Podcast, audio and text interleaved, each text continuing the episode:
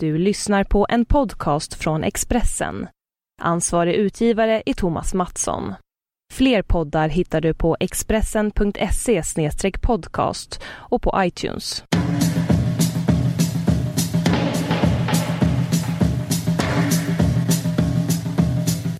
Hej. Hej! God morgon. God morgon. Du har precis vaknat. Ja, det har jag. För klockan är halv tio på kvällen. Ja, jag vet. Du eh, har berättat för mig att du jobbar 14 timmar om dygnet. Ja, jag har gjort det nu för att... Um, För att jag... du är, har, ju- har ju blivit den tredje medlemmen i Filip och Fredrik. Precis. Jag gör karriär som uh, det feministiska alibit uh, hos Filip Fredrik. Ja, Alltså, det betyder att jag är chef för hela skiten. det är så sjukt. Det är så sjukt, men det är så Är det bra för min kul? karriär. Ja, men det är jättekul. Alltså, det, det, det som gör att det är kul är att jag har sett massa tv-serier i mina dagar om producenter. Eh, alltså, jag typ romantiserar det yrket. Eh, jag har, sett, har du sett den här...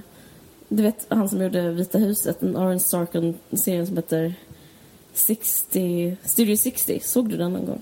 Jag har sett eh, typ något avsnitt.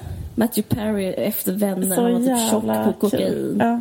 Ja, och eh, han, Så alltså, jag älskar den serien. Han typ Mm, alltid så den är stressad i ett kontrollrum. Mm. Typ så är det. Och det, om, om man typ Ja, om man mår skit och äter, dricker såna sponsrade... Vi har fått en sorts spons av Loka, av något sånt lager som blev över. Mhm. Så vi dricker så här vatten som smakar som den här dödskallegodisen, om du vet vilken det är. Liksom dös, alltså små godis som är både så här... Eh, den är hallon och lakrits. De gjorde, Loka har gjort ett vatten på den. Mhm. Ja, det här är, in, det här är, liksom, det här är motsatsen till sponsor för ingen på marknaden vill ha den men vi dricker den. Heter den nej. Loka dödskallegodis? Ja, jag tror det. Och så finns det Loka eh, rosa svamp också. Så man dricker sån godisvatten och så är man där i filmhuset. Då kan man tänka på typ sådana serier. Även eh, 30 Rock är också typ att Tina Fey är typ en stressad producent. Och då typ, är det så lite, lite coolt att vara eh, helt utarbetad när man tänker på det. Just det. Det är faktiskt Ja. sant. Det finns många... Ja, det är lite så här, för jag tänker, det är så roligt också att folk, som, att folk skriver sådana serier för det handlar ju typ om tv som tv-människor som skriver om tv-människor för att man jobbar så mycket så man hinner liksom inte träffa någon annan, man träffar bara olika proddassar hela dagarna och eh, sen till slut bara, ja men vi gör en serie om oss. Just det. Så det gör jag. Men det är faktiskt väldigt kul. Ja, Man känner att man lever. Det är kul att känna nerven innan sändning. För det har haft premiär nu, eller? Jag har Ja, inte sett det. premiär. Nej, jag Ehm. vet. Eh, eller jag kan tänka mig att du inte har sett det, men eh, Men det är lite för sent. det är inte för sent. Eh, du menar att det är för sent för dig för att, eller det är liksom, det är ute, eller vad, hur tänker du? Eh, Ja, det är det jag menar. Nej, jag menar att det sänds så sent på kvällen. Ja, det sänds klockan tio. Mm. Men det har varit kul. Ebba Witt-Brattström har blivit fast medlem nu. Hon är fjärde medlemmen i Filip och nu. Jaha. Ja. Vad gör hon? Hon pratar om samtiden varje torsdag. Nu var hon även med i tisdags.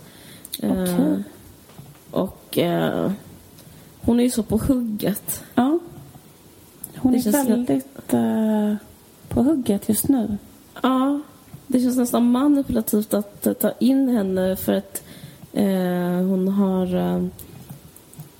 hon har sån medial kraft. Alltså det, det är som en sån uppdämd kraft.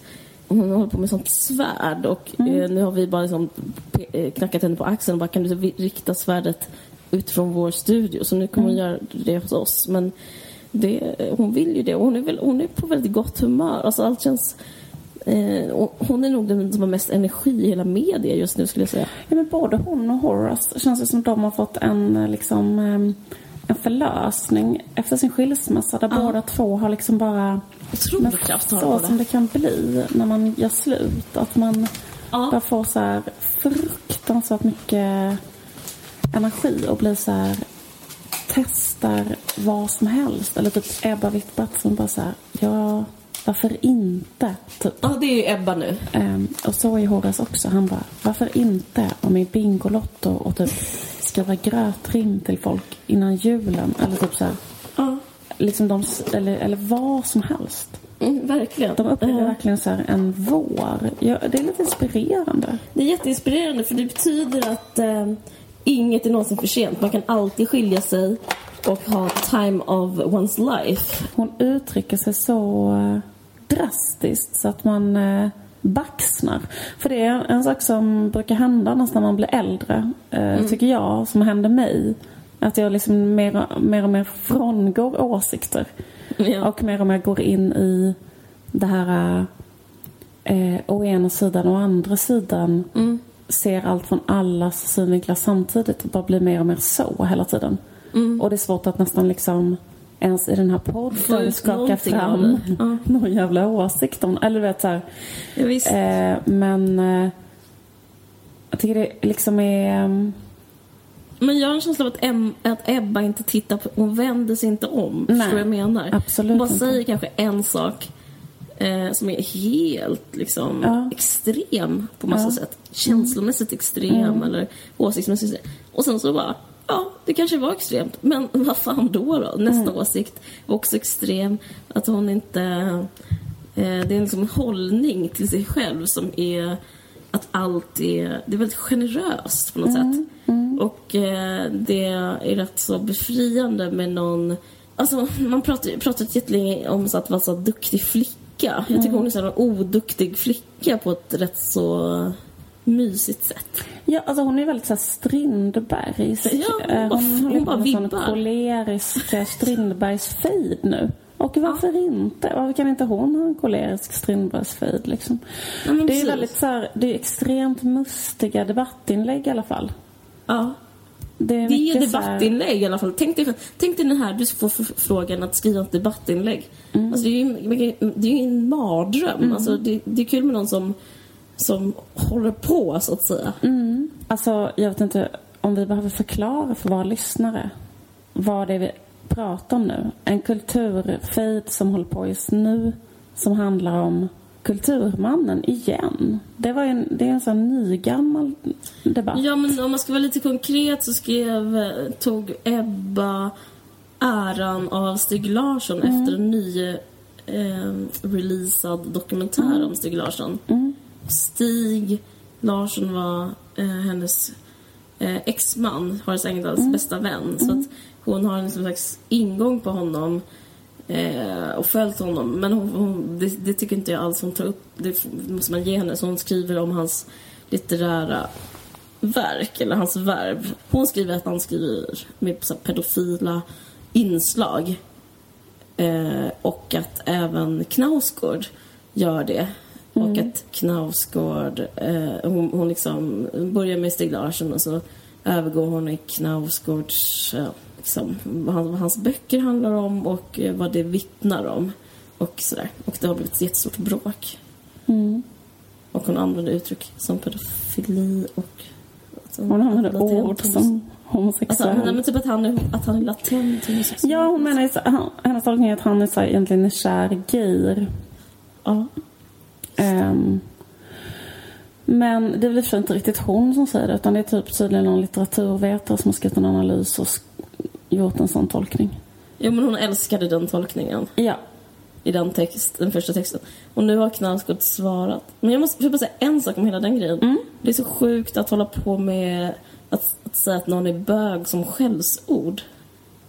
Och att det är Ja. sjukt av Knausgård också att säga så här, jag in, hur kan hon säga att jag är bög? Jag tycker så jävla konstigt eh, eh, att eh, liksom, förstår vad jag menar? Det, varför ska man hålla på med det och liksom som bevis för en negativ Manlighet. det- Ja, precis. Det tycker jag känns otroligt unket. Jag vet inte om jag behöver säga det eller om jag är lika vidrig som alla andra människor som har åsikter överallt nu. Men Nej, men jag tror inte att hon liksom lägger kanske typ ingen värdering Nej, i absolut. det på det sättet när hon skriver. Eller hon gör ju det det är ju under en, en mellan raderna så är det väldigt nedvärderande. Men hon Ja. skriver inte så här, eh, han är egentligen kär gayr och det är fel. Utan det är så här, han är egentligen kär gayr. ehm, liksom så vet hon att det kommer att ta, typ.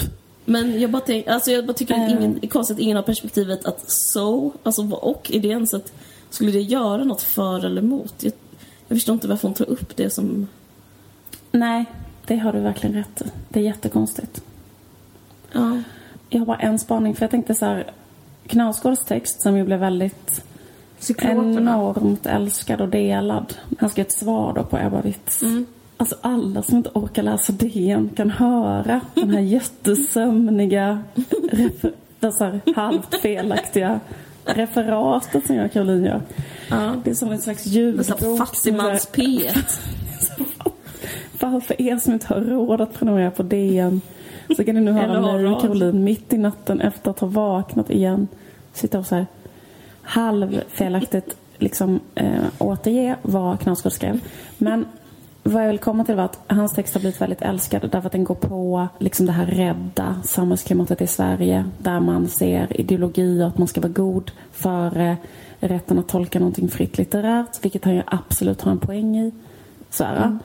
Men en sak som jag måste säga med Knausgård, fast jag dömer inte Knausgård för detta därför att jag vet, att, vet varför det är så, typ att alla människor är så. Men det är så här, han har ju fixerat sig vid det att Maria Sveland en gång liknade honom vid Breivik. Ja, men det kan man väl förstå. Jo, det kan man förstå. Men grejen är att han har redan skrivit om det. Fattar du vad jag menar? Och också att nu skriver Ebba Witt så här. Men vad som har hänt honom, den stora berättelsen om vad som har hänt honom i litteratur-Sverige. Den stora berättelsen om hur Knausgård har blivit mottagen i Sverige för min kamp. Det är ju inte att han har blivit förföljd och hånad för min kamp. Den, den sanna stora berättelsen är ju att han har liksom fått så här, alla priser, alla utmärkelser, alla recensioner. En enhällig kör som också stämmer. Som är så här, det här var typ vår tids största bla bla fili. Alltså så har det ju varit. Och sålt osannolika mängder för en modern roman och så vidare. Så det är liksom, och internationella framgångar. Så att jag bara tänker så här som Sen finns det enstaka sådana här saker men det är nästan nästan oundvikligt när man har den digniteten som han har. Fattar du vad jag menar? Det är liksom också nästan bara ett kvitto på att Jag fattar vad du menar, men samtidigt tycker jag att det, eh, de, när, när sådana eh, texter kommer så har de fått ändå rätt så stor gehör. Och, jag Eh, han har. ja, och det, det är fler än Maria Sveland. Det är liksom det, det är så här, en på fem ändå som, som säger Alltså den väldigt där trötta analysen så här, Jag är trött på en gubbe som pratar om eh, Bara för att en kille ska han prata om eh, sig själv. Eh, Alltså liksom det, att man gör en slags manlig suveränitet av honom.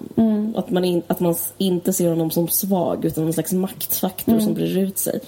Uh, jag måste säga, jag kanske klipper bort sen, men jag måste säga att jag, det enda, vi fick ju mycket recensioner av vår bok, det är jättekul. Tack för alla som har hört av sig, det är jättemysigt. Men jag har tänkt på Knausgård jättemycket när vi fått vår, vår recensioner, för alla har biografiska tolkningar, inte alla, men de negativa recensionerna, då har jag tänkt på Knausgård, för de är liksom negativa på samma sätt som vet, de var mot. Knausgård. Ja. Eh, för det är så här, nu läste jag en, en mottext mot den här och Mm. det var så här, nu, han sitter där på Österlen och tycker det här. Mm. Typ, och, eh, jag vet inte om det var Expressen, minns inte alla de Mm. här texterna. Men, men också att han, eh, det går jättebra för honom. Mm. Eh, att, att man recenserar honom på det viset. Att man pratar om det biografiska att man vägrar gå in i texten. Mm. Och att man pratar också om det som han skriver i boken som en slags bevis för att han är inte, att det inte är synd om honom och därför kan inte litteraturen vara bra.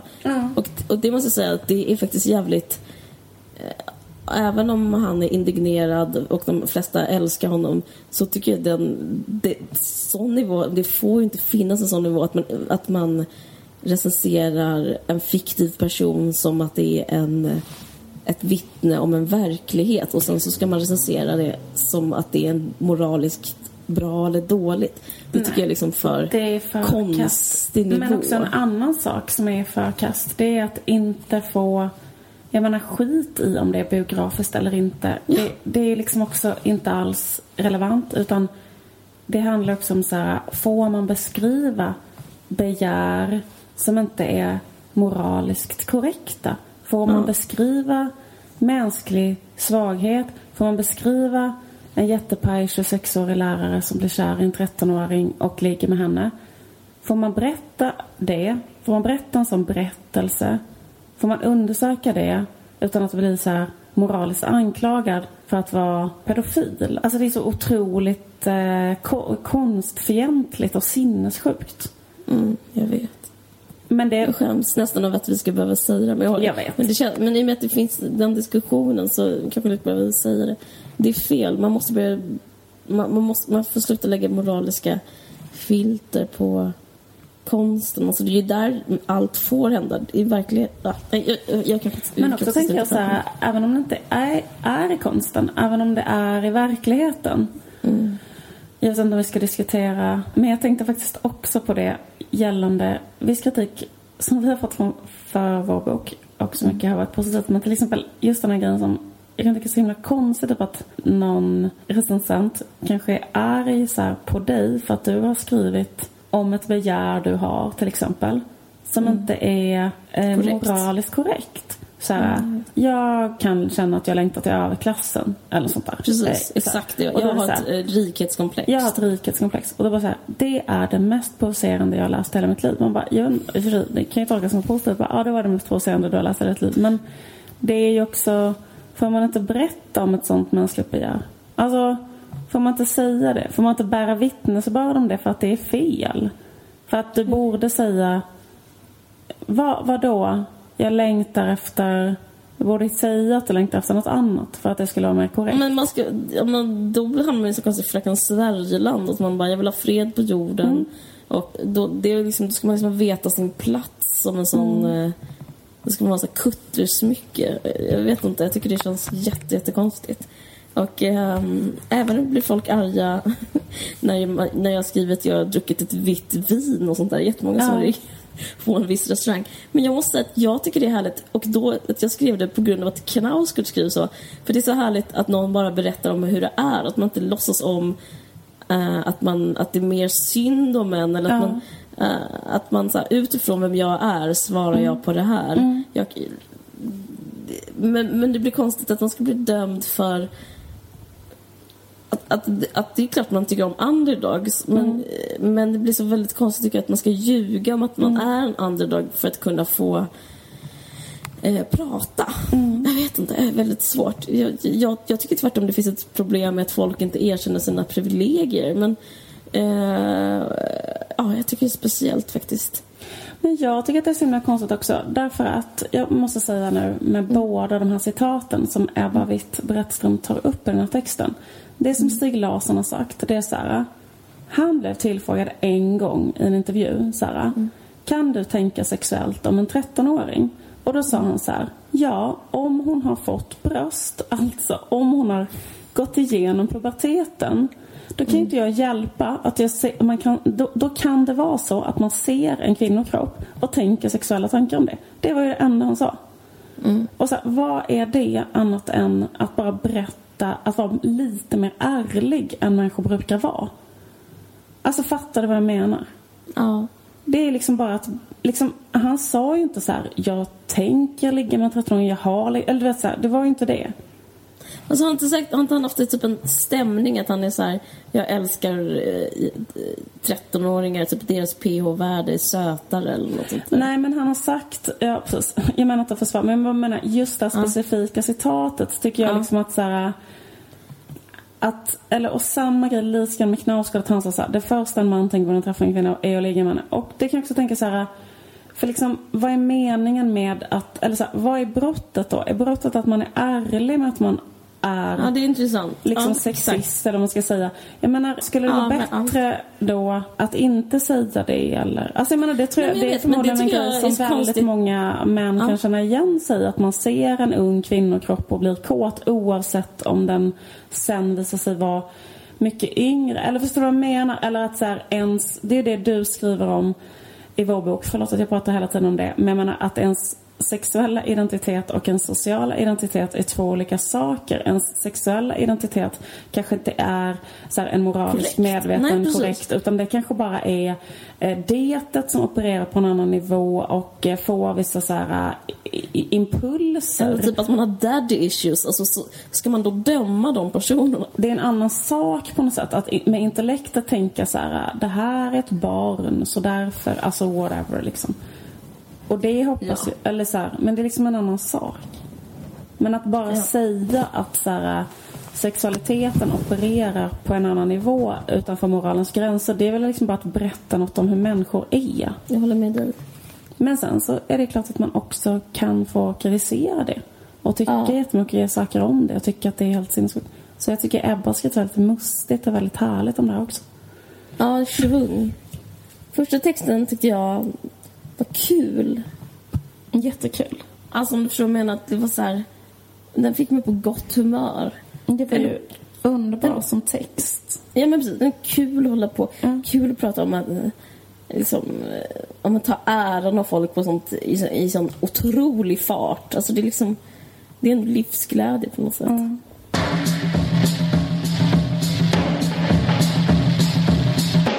Nej, men en rolig sak som har hänt apropå vår bok, Mm. sista saken om boken. Kommer du ihåg att det finns en fråga så här, vad tycker ni om kärlek eller något sånt där? Och jag bara, Mm. Finns kärlek kanske? Nej, finns eller? kärlek? Ja men då svarar jag någon så här, jag har alltid hållit på med killar, jag vet inte om Mm. minns det här. Och jag bara, första pojkvännen jag hade var Rickard som jag Mm. träffade i Akalla. Dagiset Nyckelpigan 1983. Och sen skriver du inom parentes här. Rickard, Rickard, sjuka vad- jävel, vad gör du idag? Exakt. Han har hört av sig. Det var så här. I söndags repade vi på Filmhuset med Breaking News. Jag var där, höll på, styrde och ställde, pratade med olika bildproducenter och ja, repade liksom. Ja, men, eh, ni, men, ni ska vara där, ni ska vara där. Satt i soffan och liksom gick igenom ett körschema utanför. Dör Då kommer. Ja. då kommer en eh, person ut eh, som en jätte, jätte, jättestor hiphoppare typ. Mhm. eh, eh, som liksom väldigt så här kraft, liksom lång och bred och typ Mm. har tatueringar över händerna med, med väldigt, och med väldigt här, vackra fina ögon och frågar eh, om jag kommer från Akalla. Och jag bara ja. Han bara eh, jag minns dig, vi gick på samma dagis. Eh, jag, jag, jag heter Rickard. Jag, ska, jag är en av fotograferna. Jag ska filma Breaking News. Så han... Han... Ja, Då har vi, sista gången vi sågs var 1984. Och jag minns honom jättetydligt. Och, nu, jag, och, och han, jag vågade inte säga att vi var ihop, men han, men han visste det och jag visste det. Och alla andra satt och lyssnade. Alla bara va? Eh, sågs ni när ni, du var fyra? Jag bara ja. Och, eh, och han bara, jag minns dig. Men har du bytt namn? För du hette Consuelo. Jag bytte ju namn när jag var Ja. fyra. Och när jag gick på dagis hette jag Consuelo Ferradanoli. Sen bytte min mamma namn på oss för att hon var rädd att vi skulle bli mobbade. Så jag heter, jag heter egentligen, vad man ska säga, Consuelo Ferradanoli. Och då så var, han bara, men ditt namn, det, är typ, det har jag aldrig glömt och jag har inte stött på dig sedan dess. Men jag tänkte att det finns väl bara en, så jag tänkte att det var du. Han bara, jag känner igen dig. Alltså, för, sjuk, för, sjuk. och jag bara, "Aha." jag bara, det var sjukt. Jag bara, men gud. Sen så kommer det fram att han, han fyllde år, när han är född 78 och jag är född 80. Så han var lite äldre än mig. Men jag var ju så jävla liten då. Och liksom han fanns. Det är nästan som ett sånt en fantasi som... För mig skulle det här kunna vara en fantasi, det här minnet. Men det är så sjukt att det bara materialiserades och nu jobbar jag med honom. Gud, vad sjukt. Men vet han om att du har skrivit om honom i boken? Nej, jag hade liksom inte, jag hade inte sinnesnärvaro eller liksom guts att säga det. För att om jag skulle säga det till honom Alltså, jag har väldigt svårt när saker och ting blir sentimentala. Och det liksom, nu var det som änglar sjöng. Jag orkar liksom inte så här. Och vet du vad? Det kommit en bok. Och där, där frågar jag Rickard, vad är du nu? Och eh, alltså, jag bara... Kom han fram till dig Han kom fram till mig och kände Men ska ni igen bli mig. ihop igen? Nej, han har fem barn och ska flytta till Härjedalen. Fan också. Det här hade kunnat, det hade kunnat bli så bra. Du hade kunnat berätta den här historien så här. Och sen kom vi på Men han är att vi alltid har älskat varandra ända sedan Men 1984. typ att vi fortfarande hade vibb. Det var så himla, det var så himla starkt för jag vet inte om jag har pratat om det på podden någon gång men min bror dog ju 1997 när han var Ja. 18. Men så Rickard minns honom på dagis och han, han slog en spade och hackade liksom, i hans överlapp så att han var tvungen att sys, Rickard. Och då var det så här, haha, just det, jag minns din bror och han kastade, vi, vi, vi var tvungna att åka till akuten och så. Och jag bara, "Ha, min bror är död nu. Och, och för Rickard så var det som att i hans världsbild så levde min bror. Det var, så, det var väldigt, väldigt starkt. Och han berättade som ett vilket minne som helst. Att man, man hör ju på någon när de pratar om min bror, att de vet att, de har, att han dött. Men det här var liksom som man pratade som en om en levande människa. Det var liksom också jätte, jättefint. Gud vad fint. Ja, det var jättefint. Det var too much. Jag bara, jag, till slut sa jag bara, jag måste gå och jobba. Jag, tror, jag, jag, jag vet inte om jag klarar av situationen så himla bra, men det var, det var liksom för starkt. Ja. En dag på jobbet. En dag på jobbet, jävlar. Jävlar i det.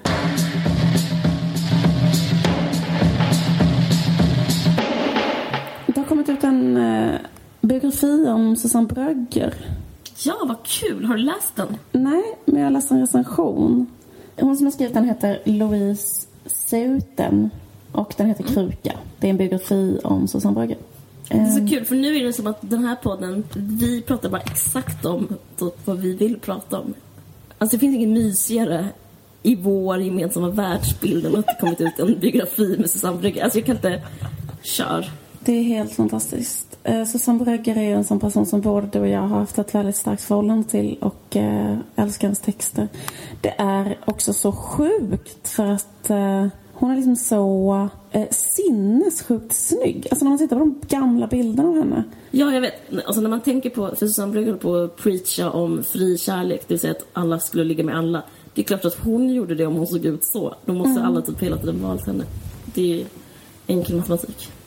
Men det som jag tänkte på, jag bara tänkte en, en spaning angående feminism och hon var ju en pionjärfeminist som på 70-talet skrev eh, väldigt så här banbrytande böcker som handlade om fri kärlek, konkretisera kärnfamiljen eh, och eh, så vidare och skrev böcker om det. Och sen efter det har hon skrivit en massa jättebra romaner som handlar om hennes egen familjerelation och så. Hon kanske är mest känd för den här Jadekatten egentligen.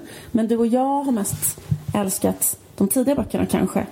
Frälsa Ja. från kärleken, Crème fraîche och så vidare. Jag tycker ändå det, jag måste bara säga eh, att det handlar också jättemycket om att se sig själv som en autonom ett, subjekt i världen. Alltså det handlar Ja. om sex, men det handlar ju om att bara förstå att, jag, att man får välja själv som kvinna. Det, för mig var det otroligt starkt att läsa. Hon är så, hon har sån enorm hybris. Det är liksom som att hon är så här som Ja. en gudinna som bara liksom... Ja. Men hon skriver om det också, liksom att hon byggde en myt om sig själv. Eller att hon liksom... Hon säger att hon konstruerade sig själv som frihetsgudinnan. Också att hon gjorde det redan innan hon blev känd. Alltså innan hon var en författare så var hon också så och liksom var en central figur för massa tjejer på sitt internat och sådär. Och liksom inspirerade dem. Alltså jag vet att hon liksom bara alltid har varit någon slags ikon typ. Intressant. Det kan jag känna igen mig i. Jag skulle säga det, påminner om dig.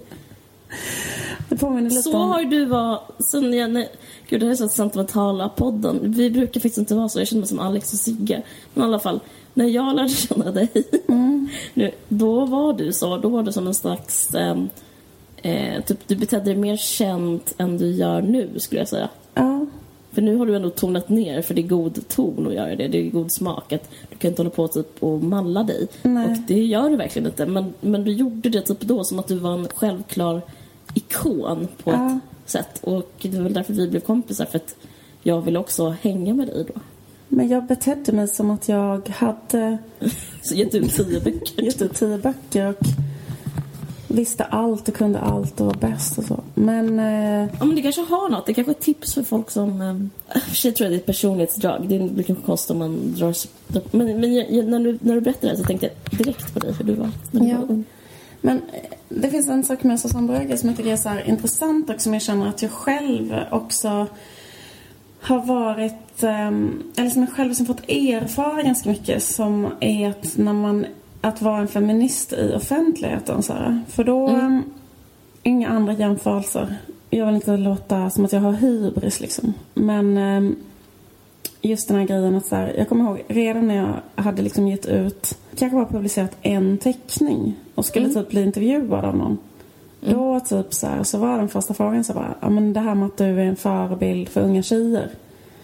Att det liksom kom direkt Ja. så här, man bara, jag har inte ens hunnit, jag har inte ens hunnit. Bläcket är precis torkat. Ja, bläcket har inte torkat. Och det är redan är det så här, du ska ju vara den här människan som ska vara en förebild, som ska inspirera, som ska leva som du lär, som ska, som ska, som ska gå före, som ska bara med ditt kött och blod inkarnera och visa och, och, och, och liksom inte ha några fel. Det är också det som ingår i att vara liksom en förebild. Det är också så här intressant för att jag sa direkt första gången jag blev tillfrågad om det. Jag bara, nej men jag har ingen ambition att vara en förebild för någon. Liksom. För jag tycker att det är någonting som är så otroligt um, sexistiskt med det där. Att det är så här, Mm, Det är att fånga in någon. ja, bara, bara för att du är en kvinna så måste du vara liksom en duktig flicka, en mamma, en stora syster, någon som gör rätt. Inte någon som gör fel, inte någon som är svag, inte någon som tvivlar, inte någon som är misslyckad. Så här, inte någon som, Ofritt. Det är en ofri position. Inte någon som är ond. Exakt. Inte någon som är elak eller du vet sådär. Utan någon som är, är god då. Och en förebild för yngre kvinnor. Framförallt hela tiden yngre kvinnor också. Att det är så här, Mm. Inte en förebild för män till exempel. Eller jag menar? Det hade kunnat vara en förebild för vem? Eller i så fall. Ja, gud. Jag tänker bara till exempelvis Filip och Fredrik så tror inte jag att de har liksom fått frågan så bara Ni är ju en förebild för många unga män. Eller typ Hur tänker Mm. ni när ni är förebilder för många unga män? Vad ni säger och gör eller så. Men det är liksom hela tiden en, en faktor. Det är en fråga för kvinnor. Det är en fråga för kvinnor, exakt. Mm.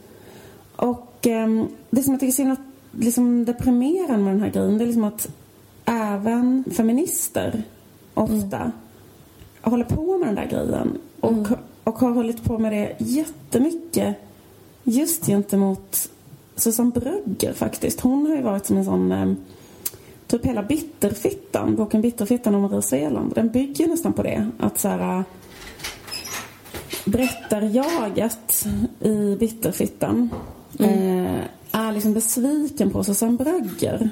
För att Susanne Brögger har skrivit en bok för 30 år sedan om att hon tycker det är fel med kärnfamiljer. Och sen lever hon själv i en kärnfamilj. Och då är berättarjaget i Bitterfittan så himla ledsen och besviken över det. Liksom. För att Mm, hon, hon svek vill... sina ideal. Ja, exakt. Hon vill, eller hon behöver, att Susanne Brögger inte ska leva i en kärnfamilj till exempel. För att Susanne Brögger en gång har sagt någonting negativt om kärnfamiljen. Och sen därefter borde ha frusit fast, eller vad man ska säga, hållit fast vid en tanke hon tänkte när hon var 23. Mm, som en sån självuppoffrande 40 Moder Teresa, typ. I 40 år framöver och leva Ja. på ett sätt, eller, eller jag vet inte vad. Eller liksom att den otroligt oflexibel som också så att det kan inte vara så att Susanne Brögger kände så en halvtimme.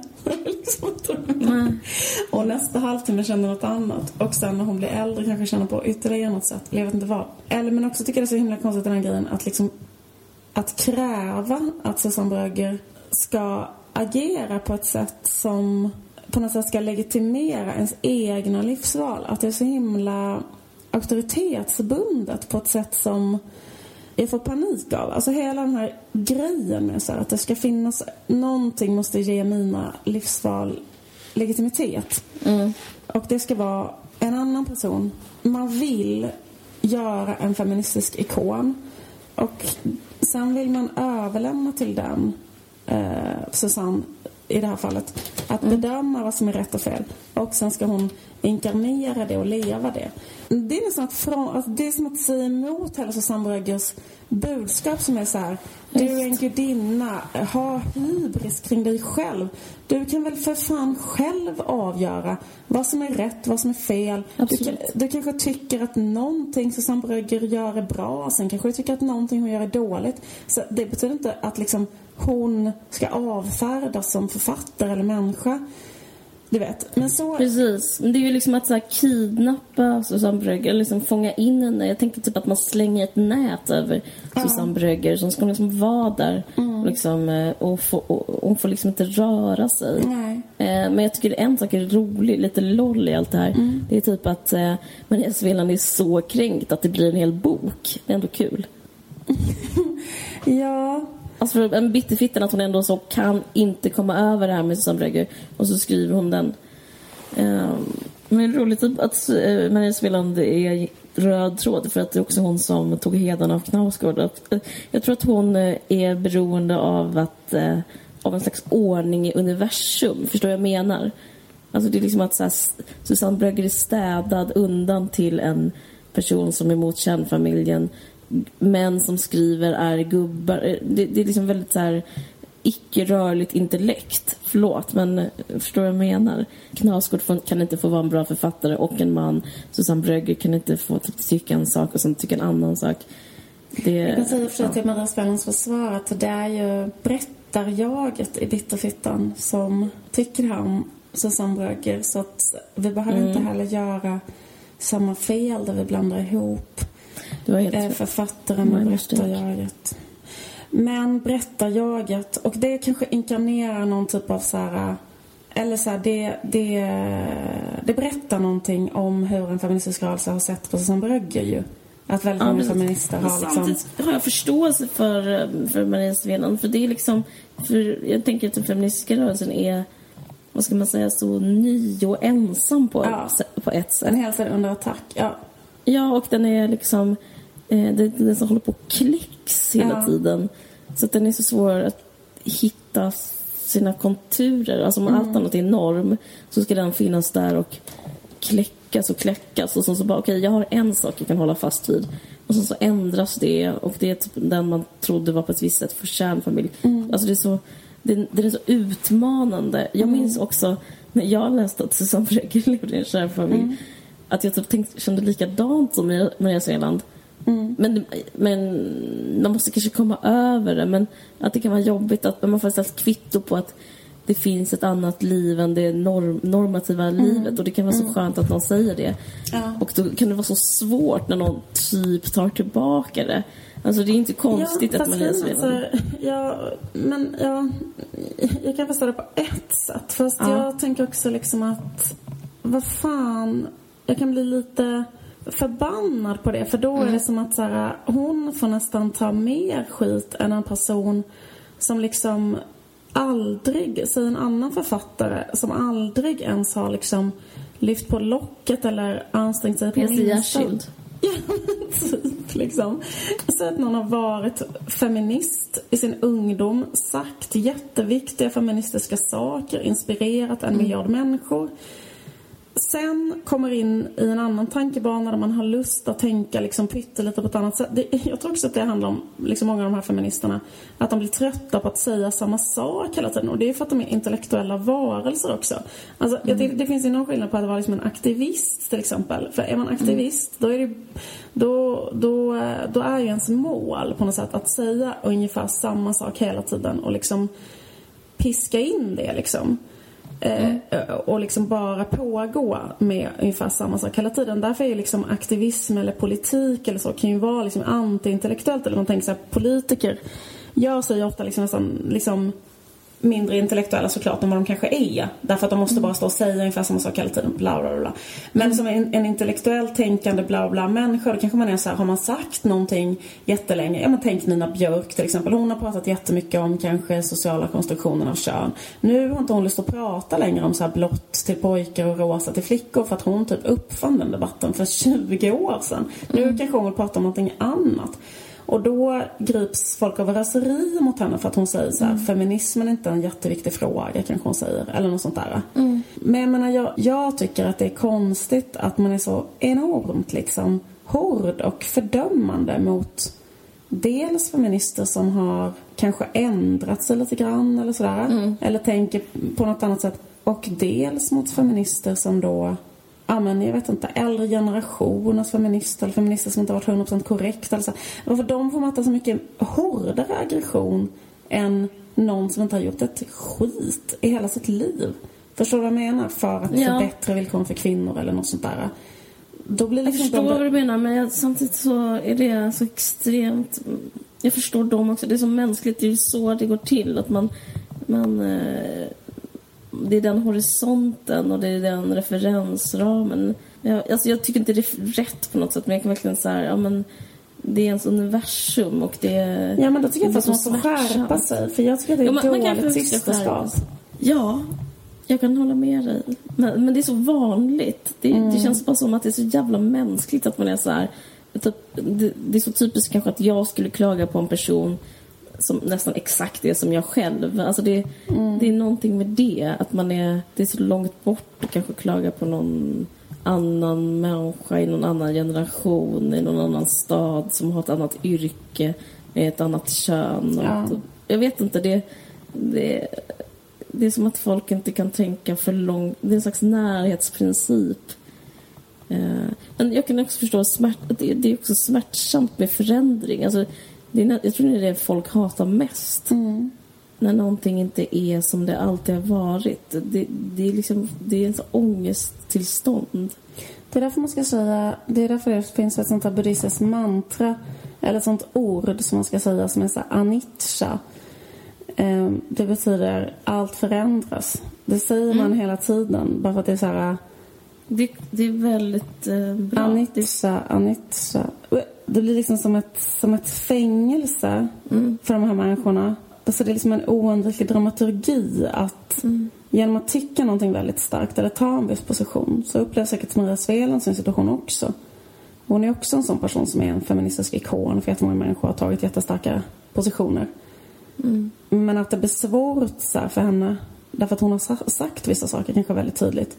Alltså att det blir svårt för henne att tänka, tänka fritt sådär. För att då blir det som ett helt bygge som rasar. Eller förstår du vad jag menar? jag vet. Och så- Fan, jag tycker hon är ett dåligt exempel för att hon, hon är nästan schematisk i, sitt, eh, i sin feminism. Jag tycker hon, ja. Ja, men okej, men säg Susanne Brögger då. Typ att Ja. så här, att det är liksom ett, det är ett måste för, för Susanne Brögger eller för Nina Björk eller för någon sån Mm. person som är en intellektuellt tänkande feminist.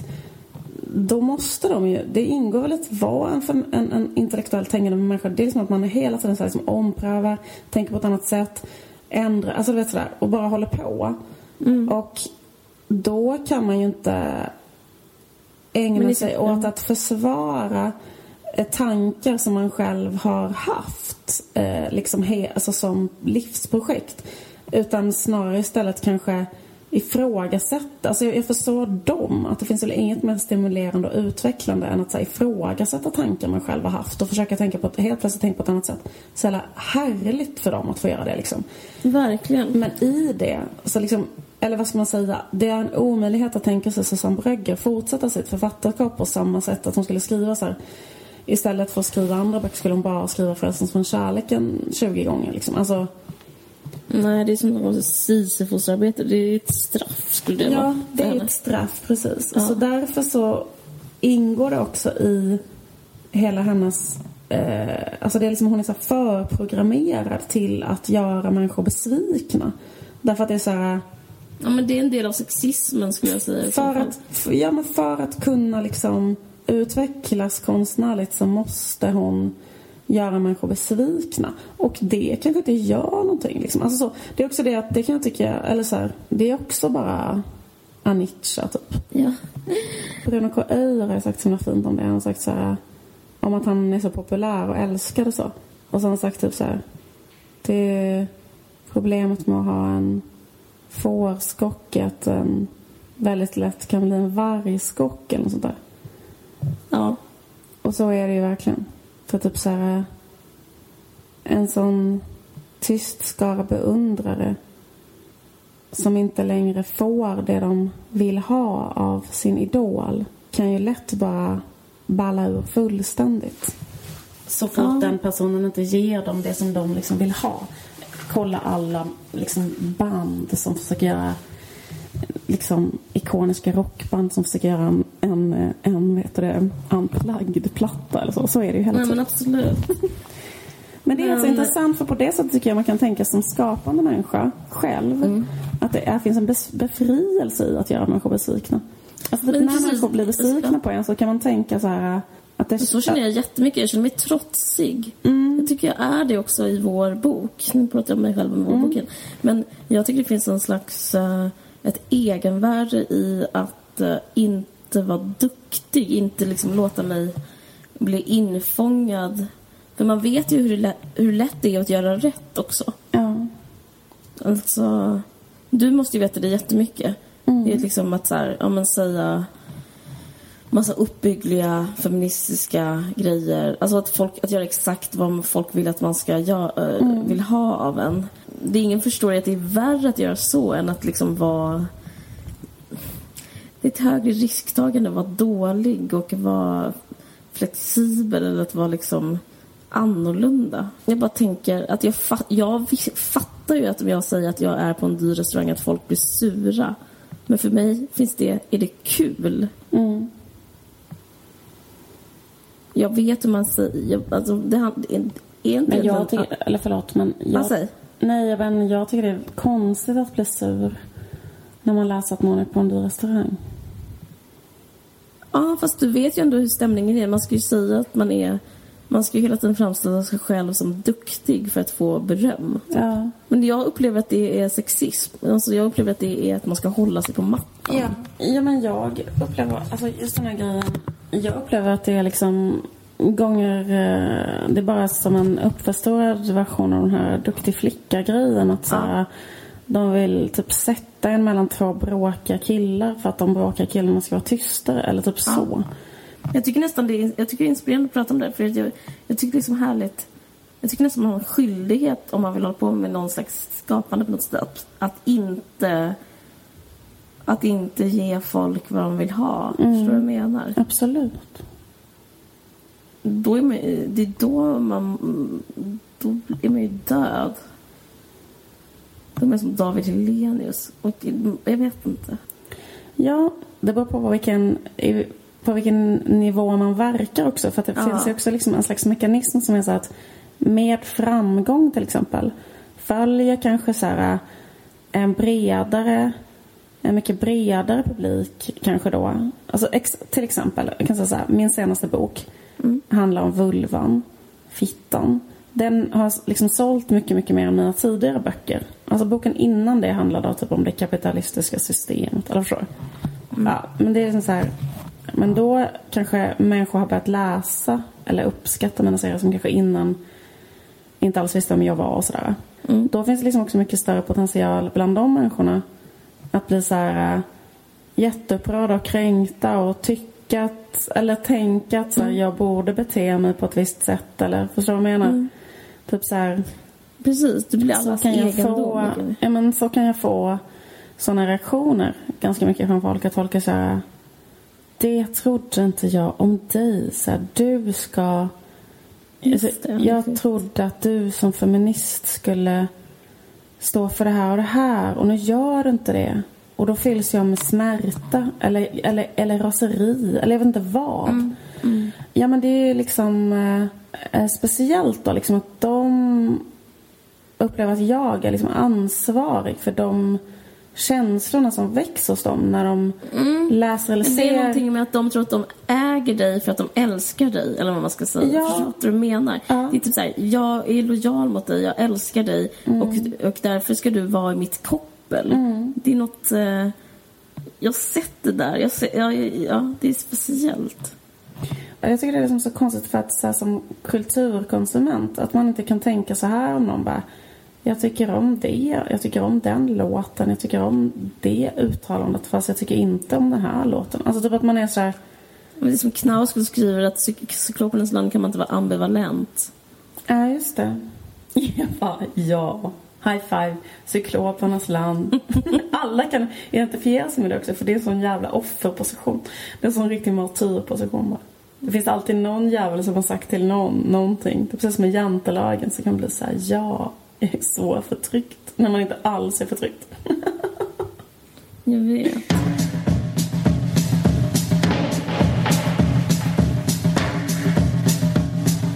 Jag ehm, fick inspiration när jag lyssnade på ehm, en eh, gammal låt av Bob Dylan eh, som heter It Ain't Me Babe.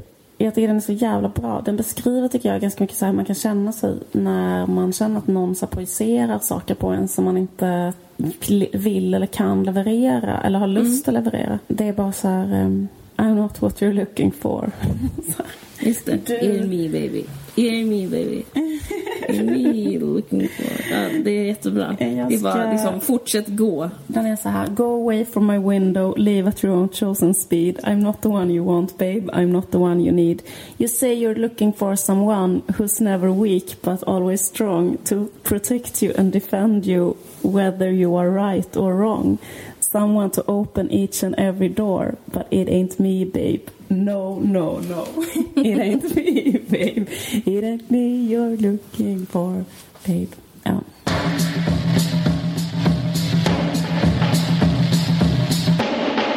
Jag har sett Mad Max, den var svinbra, alla måste se den. Och det är så himla LOL, för tydligen så gör vi reklam för den. Men eh, det den kostar 300 spänn att se på 3D. Och jag fick inte en, en sekund gratis. Men det var faktiskt värt att betala. Eh, det är typ den enda film som jag har sett i hela- mitt liv som klarar Bechdel-testet. Eh, Va? Ja. För grejen att, ja, men när, du- när du säger vi gör reklam för den så, så är det ju så att eh, Acast gör reklam i pauserna i den här podden. Och eh, då så fick, ja, men folk har ju kommit fram till oss och hånat oss och sagt så här, hö, hö, Alltså vet, ni vad ni, vet ni vad ni gör reklam för? Mad Max-filmerna. Eh, gapskratt, typ, fan vad töntigt, typ. Men nu ju stämningen så här, det är inte bara du som säger det här utan alla säger så här, det här är av det bästa som någonsin har gjorts. Ja. Om jag hade fått pengar, jag får inte en spänn för att någon säger att man ser Mad Max. Nej. Men jag hade verkligen kunnat gå i god. Vi hade verkligen kunnat samarbeta Mm. för att jag älskar den här filmen. Den är svinbra. Jag älskar också de, vad heter det, eh, radiostyrda åkgräsklipparna som de också gör reklam för i vår podd. Vem vet, nästa vecka kanske jag råkar ha köpt en sån och bara råkar prata om att jag är En helt... robot, en robotgräsklippare. Ja, nej, men det måste jag säga att den här, den här är, så, är verkligen, verkligen bra. Och eh, jag måste säga, någon har sagt att jag är emot Bechdel-testet för jag är emot att eh, hålla på med regler vad det gäller konst. Men, men det är nog liksom som kuriosa så är det kul att eh, Mad Max var den filmen som skulle sätta det här. Alltså. Eh, och den, eh, den handlar om att eh, Charlize Theron är typ ascool och slåss hela tiden. Och de gör massa coola biljakter i en underbar, ett underbart landskap och slåss mot onda människor. Och, Det låter helt fruktansvärt. nej, du kommer älska den. Du måste se den. Det låter som, det värsta, det låter som min värsta mardröm. Nej, och sen så, nej, hon åker i en långtradare med assnygga tjejer som ska, och sen ska de träffa massa, eh, de ska flytta till en stad som heter Mödrarnas mödrar eller något sånt där. Det, det är jätteflummigt. Ja, det jag, för, jag som inte tar droger, för mig var det helt underbart att uppleva det här. Sitta i 3D och prata om mödrarnas moder och sånt där. Det var skithärligt.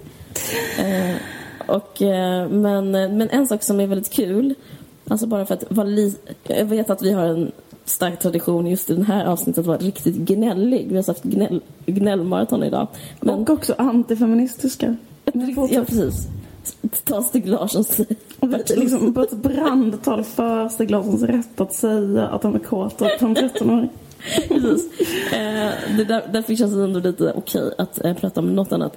Och det är att eh, det är som en LOL, alltså världen Ibland kan jag tänka om mänskligheten, att den är, den är för jävla gullig. Eh, och eh, nu, det, det finns liksom massa aktiva antifeminister. Eh, det har liksom blivit ett jättestort uppror, upprop att ehm, om man är en äkta antifeminist så måste man bojkotta den här fem, eh, feministfilmen. Och det har stått, Nej. jo, jo, jo, det, är, det har stått eh, CNN skriver om det här, New York Times skriver om det här. Det liksom är alltså, tusentals, en artikel som skrevs på en blogg som har fått flera tusentals delningar som handlar om, för den heter Mad Max alltså, Fury Road, jag minns inte.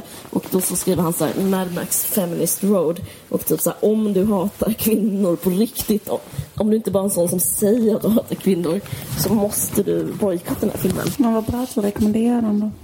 Alltså det är ju inte ens vi men det finns ju en sån... Att det Förlåt att jag, att, det, att jag är så flummig när jag gör det, men eh, bloggen heter Return of the Kings och sen så har den fått spridning på liksom överallt. Så det, är kanske det jag ska säga. Men... Eh, fast jag tror faktiskt inte du skulle gilla den. Jag kan verkligen inte se dig gå och se den filmen. Jag... ehm, Jag gillar inte så mycket så actionfilmer. Men eh, det låter coolt det där med den där lastbilen med tjejer och det där med mödrarnas stad och så. Då blev jag faktiskt peppad. Mm. Men jag tycker det är väldigt, väldigt tråkigt med så här, eh, jag zonar ut väldigt mycket när det är så här action. Och så är jag inte så jätteintresserad av så starka kvinnor som slåss. Jag zonar också ut. Men det är inte bara det. Det är, det är, det är mycket... Alltså det är, jag skulle inte rekommendera en sån. Det är en stark kvinna som slåss. Det. Eh, den, den är mycket mer än så. Ja, men den, den är säkert jättebra. Jag tänker se den. Mm, vad kul. Kan ha uppföljning nästa... Och jag, jag tänker också köpa en robotgastklipp. Skojar bara. Det kommer ett en ny film annars också om artificial intelligence där eh, Scarlett Johansson spelar en robot. Och det handlar om en nörd som får bygga en tjej och eh, av en slump så är det då en robot som inte bråkar alls med, Charl- med Scarlett Johanssons röst. Det måste ju vara att, alltså det är en sån sexdröm, är det inte? Jo, absolut. Typ att man kan styra en kvinna och så ska hon låta som eh, Scarlett Johansson. Det tycker jag är sunkigt. Sunkig film. Jag såg den här filmen. Ser roboten ut som...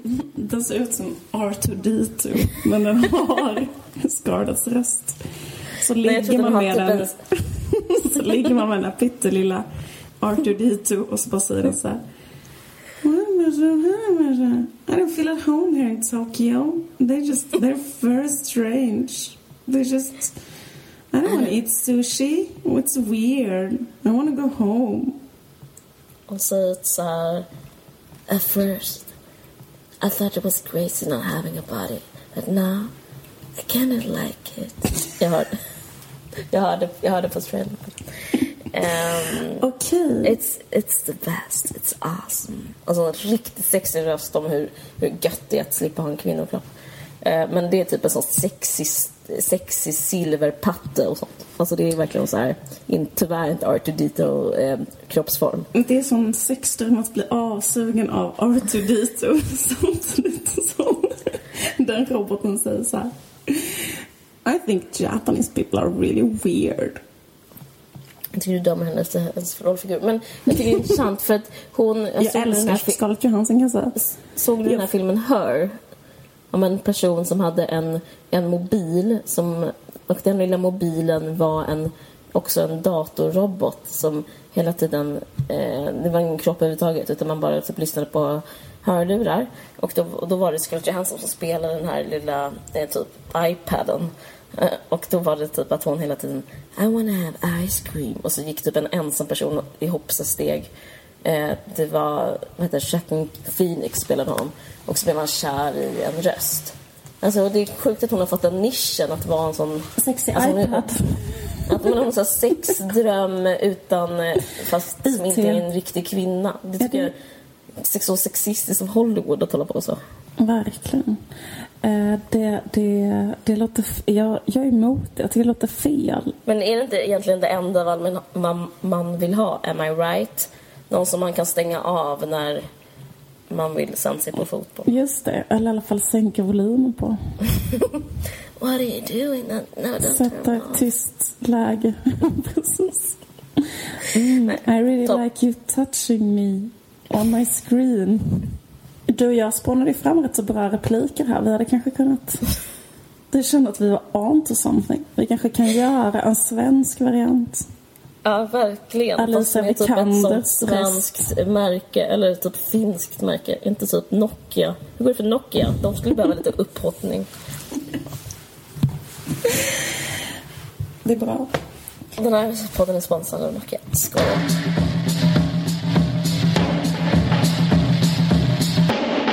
Jag vill liksom säga att eh, den här podden spelades in mm, på natten vi är helt mosiga i huvudet. Vi har suttit och gaggat och det kanske inte är så, var så jättestringent. Ber om ursäkt för det.